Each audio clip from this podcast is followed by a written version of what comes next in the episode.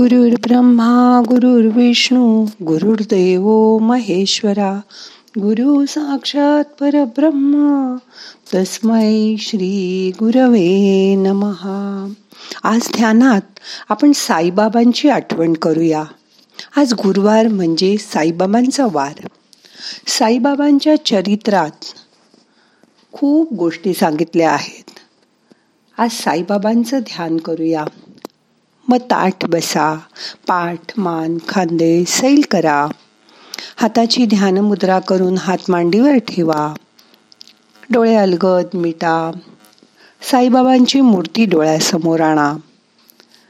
त्यांच्या चरित्रात दोन गोष्टींना फार महत्त्व दिलंय.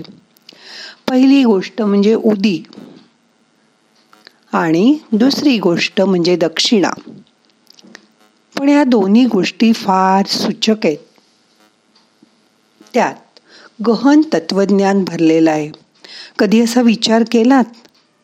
उदी ही विवेकाची खूण आहे. दक्षिणा ही वैराग्याची खूण आहे. विवेकाशिवाय वैराग्य निरर्थक असतं. म्हणून बाबांनी विवेक आणि वैराग्याची सांगड घातली.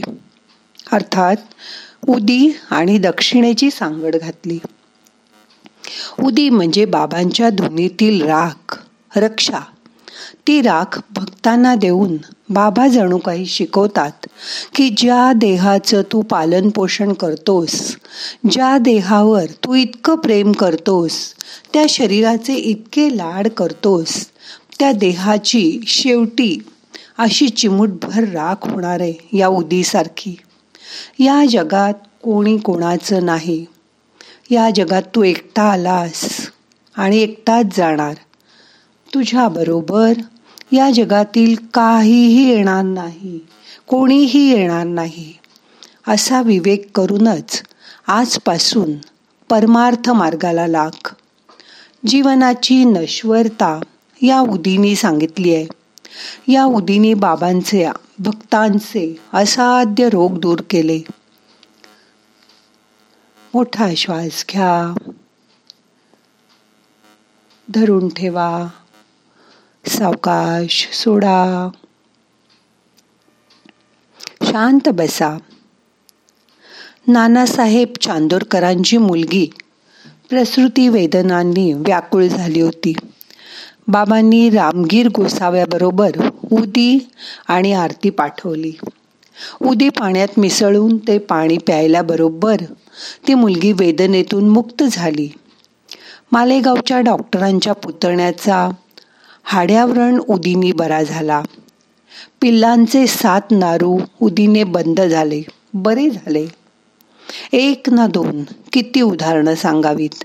देह जरी नश्वर असला तरी परमार्थ साधनेकरता देहाचं निरोगी राहणं खूप आवश्यक आहे. तो निरोगीच पाहिजे. त्यासाठी उदीचं प्रयोजन आहे. आजही साई भक्तांमध्ये उदीला खूप महत्त्व आहे. बाबा भक्तांजवळ दक्षिणा मागत. खरं म्हणजे बाबांना दक्षिणेची काय जरूर होती? बाबांना पोर न बाळ. एकटा फकीर मशिदीत राहायचा. पण बाबा त्या दक्षिणेचा उपयोग गरिबांसाठी करत असत. ते म्हणायचे दक्षिणा ही वैराग्याची खूण आहे. दक्षिणा मागून बाबा भक्तांच्या मनातील आसक्ती आणि लोभ दूर करत असत. दक्षिणेमागे एक सामाजिक विचारही आहे. समाजातील एकाजवळ समजा खूप पैसा आहे आणि दुसऱ्याजवळ नाही तर बाबा धनिकांजवळून पैसा घेऊन त्याचा गरिबांसाठी उपयोग करत असत. दक्षिणेमुळे दानाची प्रवृत्ती वाढीला लागते. समाजामध्ये आपण एकटे नाही इतरही लोक आहेत त्यांना देऊनच मग आपण खावं. ते न त्यक्ते न भुंजित हा या तत्वाचं दक्षिणा हे सुंदर उदाहरण आहे. दक्षिणेमुळे समाजाच्या ऋणातून आपण मुक्त होऊ शकतो. श्रीमंतांचा पैसा तर ते गरिबांसाठी उपयोगात आणीत. त्यांच्याच आज्ञेने गोपाळराव बुटी आणि हरिभाऊ साठे या दोन धनिकांनी शिर्डीत वाडे बांधले. त्यामुळे तिथे असंख्य भक्तांची उतरण्याची सोय झाली. बाबा दक्षिणेसाठी जबरदस्ती कधीच करत नसत. जी दक्षिणा द्यायची नाही असं ठरवून येत ते सुद्धा बाबांजवळ आल्यावर शांत बसत. बाबा कधीच त्यांच्याजवळ दक्षिणा मागत नसत. बाबांच्या दक्षिणेची रक्कमही ठराविक असे. त्या रकमेमागे काहीतरी आध्यात्मिक अर्थ किंवा संकेत असायचा. वचन जर श्रद्धेने पठण केलं तर जीवनात आचरणात ती आणली तर निश्चितच समजावं की ते बाबांच्या कृपा प्रसिद्ध प्रसादात आशीर्वादात पात्र ठरतात. सारांश रूपाने त्यांचं म्हणणं असं आहे. फक्त जन हो राम असो रहीम असो. ते माझेच रूप आहेत. सबका मालिक एक है. भगवद्गीतेमध्ये श्रीकृष्णाने जे वचन अर्जुनाला दिलंय त्याचंच मी पालन करतो. ते म्हणत असत अहो माझ्यात असलेल्या षडरी पुना या धुनीमध्ये लाकडं टाकून मी आहुती देत असतो. खरं म्हणाल तर मी फकीर आहे. ना मला घरदार ना मला परिवार. आपल्यासारख्या दुःखितांना संकटातून व्याधीतून मुक्त करावं यासाठी माझा जन्म झालाय. यासाठीच मी या पृथ्वी तलावर आलो आहे. माझ्यावर श्रद्धा ठेवा नितांत श्रद्धा ठेवा. आणि सबुरीने वागा. तुमच्या स्वधर्माचं आचरण करा. त्यामुळेच तुमचं कल्याण होईल. गीता हा अलौकिक ग्रंथ आहे. त्याचं पठण केल्याने तुम्हाला ज्ञानाची प्राप्ती होईल. भगवान म्हणतात जो माझ्यावर श्रद्धा ठेवून मला शरीराने आणि मनाने शरण येतो त्याच्या सगळ्या संकटांचा परिहार करून त्याला मोक्षाचा मार्ग मी उपलब्ध करून देतो. खरं पाहता जे भाग्यात लिहिलंय तेच घडत असतं. आम्ही फकीर फक्त याला निमित्ताचे कारणीभूत होतो. तरीही योग सिद्धीने आणि परमेश्वर कृपेने आम्ही काही प्रसंगी थोड्याफार प्रमाणात का होईना तुमच्या भाग्यरेषा हलवू शकतो.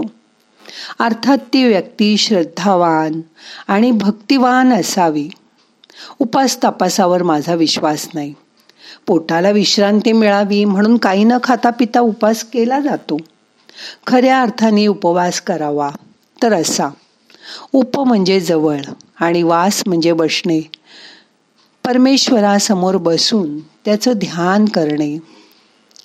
काम क्रोध आणि अहंकाराचा त्याग करून तो सर्वाभूती ईश्वर पाहतो.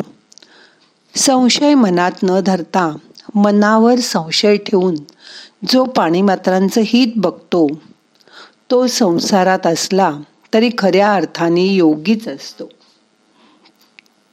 श्रद्धा व सबुरी हीच त्यांची मोलाची शिकवण आहे. ते नेहमी म्हणत असत जो माझे नित्य स्मरण करून अनन्य भावाने मला शरण येतो. त्याला अन्न वस्त्र आणि निवाऱ्याची कधीही चणचण पडणार नाही.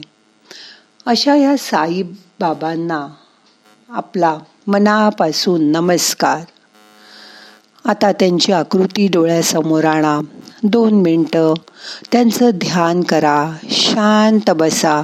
बघा मन किती रिलॅक्स होईल ते.